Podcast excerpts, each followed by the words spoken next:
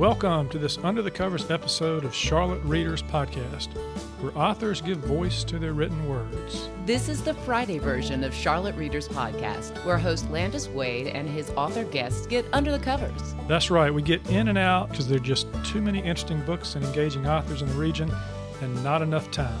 And just like the longer version of the show, you'll learn interesting facts about the authors and their books, and the authors will read their work. And also, like the longer version, you will find images, links, and information about the authors in the show notes at charlottereaderspodcast.com. Support for Charlotte Readers Podcast is provided by Park Road Books, the oldest and only independent bookstore in Charlotte, conveniently located in Park Road Shopping Center. And by Charlotte Mecklenburg Library, a connector of readers, leaders, and learners with 20 locations and a 24 hour online presence. We're also grateful to those of you who offer member support, for which I'm pleased to offer in return member only content curated with our authors and myself. You can find out more about this member only content and how you can help authors give voice to the written words at charlottereaderspodcast.com. When Landis is not getting under the cover at bookstores, at events, and on the road, he does it in the well equipped podcast studio at Advent Co-working, located in the Belmont community near Uptown Charlotte. But enough with the prologue. Let's get under the covers. I'm your host, Landis Wade. Thank you for listening. Hey, listeners, today we're visiting with Donna Love Wallace uh, on this Under the Covers uh, episode of Charlotte Readers Podcast. We're talking about her debut poetry book, Between the Stones. It's a book inspired by Donna's personal journey with breast cancer. Donna is from Lewisville, North Carolina, and we are meeting remotely today during the pandemic, recording in April 2020. Donna, how you doing? I'm doing great and so yeah. glad to be here with something to yeah. do. yeah, exactly. Something exactly. different something different. So, uh, you know, we're we're remote. You're in where you are, and I'm where I am, but we can see each other. But uh, first of all, congratulations on the book. Uh, that's great. Thank you. Yeah. Uh, a little bit of praise for the book. Uh, we had uh, one author here who said the poet captures dread with such precision on the page that you experience her offstage desperation. Instead of recording emotions, her surreal scenes make you feel. When I finished Between Stones for the fourth time, I went out to pick up the morning paper. I noticed that my arms were flapping. I realized that Wallace's magic had seized my subconscious mind and I wanted to fly. It's pretty good. Pretty mm. good stuff there. Yeah, that's nice. And you received a, a, a Wild Acres artist residency to complete this book, right? Uh, yes, that's I how did. you that's how you got started. Um, I'm not so congratulations on that. But t- tell us about that. How does that work, the residency, and how that came about? I had, uh, in fact, the poet that you quoted on the praise, uh, Michael Gaspeny, uh, had told me about Wild Acres and a writer's workshop that takes place there. It's located on the top of a mountain over by Little Switzerland in North Carolina. It is an idyllic mountain setting. And uh, once a year, they run a writer's workshop. And so uh, I had been attending classes there and heard about the residency opportunity. And this is great because uh, what you receive out of this is an entire week in a mountain cabin, isolated from everyone as much as you want to be. And I would just walk up to the campus and get meals or and then go back to this cabin that I, I just had completely to myself for a week. And it was it's a real gift to an artist to be able to um, have that kind of setting because it allows you to just sort of dive deep and long into your art and really get some work done. So I appreciate uh, the support of the Blumenthal family uh, who own that place and, and award these grants. Yeah, that sounds like a, a, great environment, right? Almost sounds a little bit like what we're do, doing now yes. in, in, this remote setting, right? You know, this sheltering in place, uh, but you need to get out. You need to get out some. You also uh, your a couple of your poems in this were awarded uh, prizes. Uh, Flying South 2019 awarded your poem "Finishing Touch" best in category, and Cool to the Touch received an honorable mention from the North Carolina Poetry Society's mm-hmm. Thomas McDill Dill Award. Um, so before we get under the covers here of this book, let's talk about the book cover itself. Uh, we've got lots of uh, lots of colors here. They uh, it looks like they could be uh, stones stacked on top of one another, but they're uh, well, how, how would you describe what we're seeing here? Because our listeners cannot see what we're looking at. Well, uh, it was in, uh, inspired by a poem in the book titled, the title poem, Between the Stones. And uh, I gave the manuscript to a graphic artist and said, I have no preconceived notions about this cover. Uh, read the manuscript and show me what you're inspired to do. And so that was the poem that she, her name's Pam Fish, uh, that Pamela latched upon.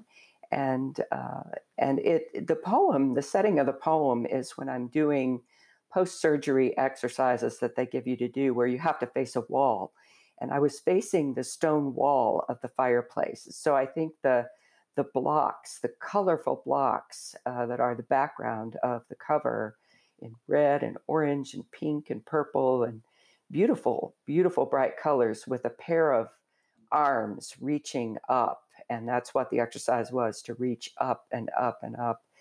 And what shocked me or surprised me, and I was so pleased with the cover when she came back, was how colorful, how colorful it was, and uh, mm. and it just has uh, was the perfect cover for this. Yeah, and you've got two hands, uh, maybe forearms attached to them, reaching up into the air against the uh, mm-hmm. against these these stones, and uh, you do have that poem in the book, which I think is uh, sort of um, relates to uh, the wall in Jerusalem. Is that right? Am I getting yeah, that? Yeah, yeah. That that I kind of pulled in an experience when I faced that wall. It reminded me of a time I had traveled to Israel for a couple of weeks, and uh, we went to the Western Wall in Jerusalem, and that's what they do. They face the wall and pray, and they uh, put uh, they write prayers on small pieces of paper. Some people and uh, stick them into the cracks between the huge stones that are on that wall. So it's a place of prayer uh, for the Jewish and Christians that uh, visit it. And so that's kind of where that little white uh, piece of paper comes from that you see in one of those hands is the reaching up. So when I was doing these exercises, I my hands would just climb the wall as far as I and I would mark I would mark with a piece of paper uh, how high I was able to get that day.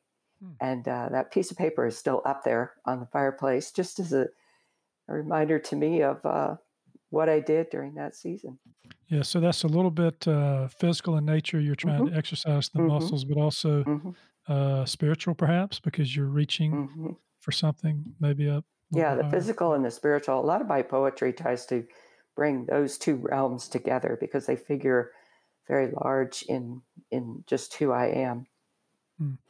Okay, so before we get onto the covers, uh, a little bit about your your own struggle with cancer that informs this book.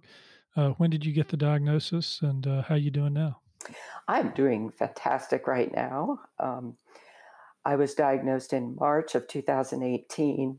Uh, I had sort of some warning signs that we were watching, but the final diagnosis came in March of 2018. So that entire year was spent dealing with the disease. Um, and I had a, a, double mastectomy, and which requires a two stage surgery. So, you know, I always felt like I was recovering from something.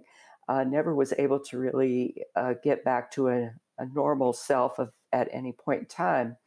So, kind of like stay at home uh, during this quarantine, I took that time to really focus on writing uh, and so it was really, I was finally released from medical supervision, gosh, in uh, Halloween, October mm. of that year. So it was okay. several months of all kinds of yeah. stuff. All right. Well, you ready to get under the covers with this book? I am. Yes. All right. If you like our mission of helping authors give voice to their written words, please consider leaving a short written review about Charlotte Readers Podcast on Apple Podcasts or the podcast platform of your choice. Because when you leave a review, it helps authors reach more listeners. You can keep up with news about the show and member only content for our member supporters by joining our email list. We promise not to spam you because, well, that takes too much time. And if you do join the list, we will give you a free ebook written by me the first book in the Christmas Courtroom trilogy. Charlotte Readers Podcast is a member of the Queen City Podcast Network, powered by Ortho Carolina. For more information, go to queencitypodcastnetwork.com. Okay, so let's uh, let's talk a little bit about between the stones here. Um, you, you said uh, somewhere, I think that uh, uh, one in eight women will experience invasive breast cancer sometime during their life, and in this book, you're you're very candid about your own experience, um, and you take us to a number of different places. But first, about the candid part of this, uh, you know, you're you're sort of laying yourself out there to some extent with with what you're writing here. And did you have in mind that you were going to write this as a book initially, or were you just writing to kind of get through the experience? The first thing I wrote was all the details of the appointments and all the information I was receiving. It was like getting a fire hose of information Right, right. and many things happening day to day. So I wrote out the timeline, and when I was ready to write the poetry, I, it would just put me back in the moment, and I would just begin to write some of the experiences that really stood out at the time. You know, a poet will take whatever grips their their mind at the moment. So these weren't necessarily written in order. I was just writing poetry because that's I wanted to return to my critique groups and hmm uh, so I, I just took what I was going through and turned it to poetry, and they they put up with me for months. They hmm my critique group buddies lived through Yeah, this journey as much as my family, uh, and they that's are my creative family. That's what I Uh, call them. that's great. Well, um, you also take us some places in this book that uh, many of us have not been. Um, you take us to the biopsy suite, the grocery store, your closet, a tattoo parlor. I'm curious. Let's talk about the tattoo parlor a second. Oh, you said, I think, a tattoo parlor 350 miles from home. 350 miles? Is that right? Is that how far you went to? yes. Why did you drive so far to get to a tattoo parlor? well, in the Mhm. reconstruction, I had bilateral mastectomy and reconstruction. So that leaves you just, uh, and it was not nipple sparing surgery. So uh, that was just a decision I put off for a while, but knew that some women um, do get nipple tattoos um, or some other kind of artistic tattoo. And I just kind of wanted to return back to my normal. So I did a little hmm research on it. But one night, my oncologist uh, called me. It was late at night, and we were friends. We we actually went to the same college, and we've known her for decades. And Susan called me, and she said, "I just saw some some work today on a patient t- tattoos that Vinnie Myers uh, out of Maryland um, had done, and he's world famous for this. And he will go around to breast centers throughout the country on occasion and take his inks and everything with him. So he's very well known about this uh, for doing this. And uh, so I explored that option, and it is very reachable. It's very doable. hmm Uh, and so my husband and I, he he he offered. He said, "Let's go. Let's just hmm do an overnight, make an appointment, and hmm and get the best that we can." So And, and, that's how so I ended up there. I looked at internet clips of of him and and yeah, interviews and works. I mean, he's been on all the talk shows, and so he's very much out there and well, does superb work. I'd never thought about that. Of course, I, when I'm reading the book, I read that poem and I'm thinking, wait a minute, you know, because you talk about taking the, sh- I'm thinking, what's going on here? And then I thought about it some more and I said, oh, okay, so now you've got a tattoo, right? And I have two tattoos now, right? That's right. which is Yeah. one more than my daughters have, and they never They, thought that would hey, happen. you've got that going for you, right? uh, all right. So uh, let's talk about this a minute. You, in the structure of the book, is this linear in nature? Did you, uh, in terms of the way you group the poems, did you go from from how you started to go through these various phases? Um, and you add a the one curious about because I'm going to have a read here in just a second. You add a prose piece at the end about your mother's experience with breast cancer, and I'm a little curious about that because I'm reading this whole piece of poetry and then I get to the end and it's a nice reflection on what you went through, uh, sort of side by side with your mother. Um, how did her experience, you know, sort of guide your own experience through this process? Well, that that piece, and it, it was hard, so hard to make it clear because you never see an essay at the end of a poetry book. And Right. so this is an excerpt of an essay that was written by my adult daughter, Elise Wallace, and who is also a writer. Uh, and she wrote and published this essay, and so we took a piece out of it. So this is from my daughter's perspective. Oh, Uh, and at the time, she was returning from a through hike on the Appalachian Trail. and uh, came off for a week uh, to spend this first surgery week with me. And, and so that's where that piece comes from. Okay, And, so I, uh, I'll, I'll I'll stand corrected. It's not yes, you and your mother; it's your daughter and you, and she's writing about yes, her her yes, perspective into your experience. yes, Okay, that's that's very interesting. And she also then, as I'm reading, as now as I'm understanding that, she took you hiking with her, right? yes, yes. And that was such a, a capstone to the whole breast cancer experience is, Right. and that was a very important backpacking trip. She took me for three days on a section of the Mountain to Sea Trail uh, in the uh, in the western part of North Carolina. So it was a very um, moving and proving time for me that Mm. I am back. This is Yeah. over. I'm moving on. Yeah, I was going to say, well, uh, hiking the Appalachian Trail, no matter what segment you're doing, is a challenge, and uh, it can also be lonely too, because very, you know, the, the the trees cover the trail, and uh, you don't get the views necessarily you would think, you know, up there. So a little bit isolating, almost very much, I suppose, like this whole experience was for you, an isolating experience. All right, well, let's read a couple of pieces here because I think uh, uh, our listeners want to hear from you. Uh, you've got. Uh, First piece here you're going to read, I think it's called uh, Surgical Options. You want to set that up or say anything about it? Yes, I do. I chose this poem. It's kind of become an iconic poem for this collection. Um, I read it almost at every reading. And it was picked up by one of my critique uh, partners who also teaches, uh, Michael Gaspeny, was teaching a workshop to a group of physicians uh, uh, who wanted to learn to write poetry in the Moses Cone healthcare setting. And Michael came to me one day and he said, "Can I pull that poem and use it in instruction?" And I think he he loved it for the metaphor of Mhm. hangnails. And uh, so I will read that to you. And this was during a time when I was trying to make a decision on what surgery to have. Surgical options, hang nails, dedicated to Dr. Lori Kellum. I look at my hands and the surgeon's hands too. She says, I see you have chronic hangnails. We can fix that. We can remove your fingers and replace with titanium digits. I hold the cold, shiny model, examine the joints, how they hinge. I understand this surgery removes the problem, yet requires a new way of grasping things. We've been treating this problem for decades with great success. No chance of recurrence, paper cuts, or arthritis. I look at my hands, channels of veins filling heart's chambers, fingers flush and warm, pulsing, pressed into my love's palm. Can I part with these fingers? How will I feel? Hangnails.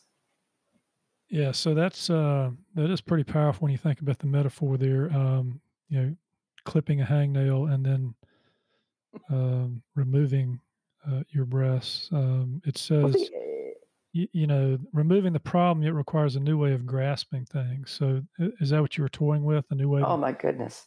yeah. Just when you don't think you care, excuse me, a whole lot about a part of your body, you realize you do, how much it's a part Mhm. of your identity. Mhm. And uh, the attitude of the physicians has to be really this is not a critical of surgeons and their uh, seeming disconnectedness or uncaring.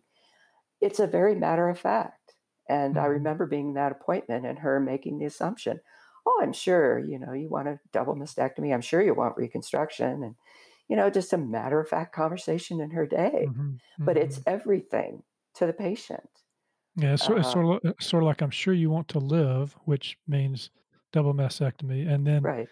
the second part is I'm sure you want to try to put this back together as best you can Yeah. with the with the It, it, yeah, it required it required of me to question my identity as a as a human or as a woman, and how much of that is attached to my physical self, and Mhm. realizing that uh, I am much more than my physical self, which I knew, but I didn't really know in the deepest part of my soul as being this is how I live, this is how I think of myself now. Right. Okay. Powerful stuff. Uh, all right, let's move to another one. It's uh, on page 39, I believe. This uh, this one is called Finishing Touch. What would you like to say about that? Well, this is, uh, I wanted to describe the scene going to this tattoo parlor in Maryland and what that was like because I I am not the kind of person that would have gone to get a tattoo. I think they're fine, but I just yeah. was moved to have one. and so I wanted to capture every aspect of it. And so this poem describes what happened there, finishing touch. And I dedicated it to my daughter. It's dedicated to Blueberry. And Blueberry is the adult daughter that wrote the partial essay at the end. And that was her trail name on the Appalachian Trail. And I really identify with her. Um, 2018 was a year of suffering for both of us, but it was also a year of tremendous accomplishment. So I say, Blueberry, uh, this is for her. A strip mall reclines among rural rolling hills. Little Vinnie's tattoo parlor lacks a clinical vibe, a pool table, cue sticks, leather chairs, animal skin rugs. African ritual masks fix their gaze toward the hallway where muted voices hover behind black curtained doorways. In the tattoo room, I thumb through back issues of Rolling Stone, then strip to the waist, unfold a paper drape.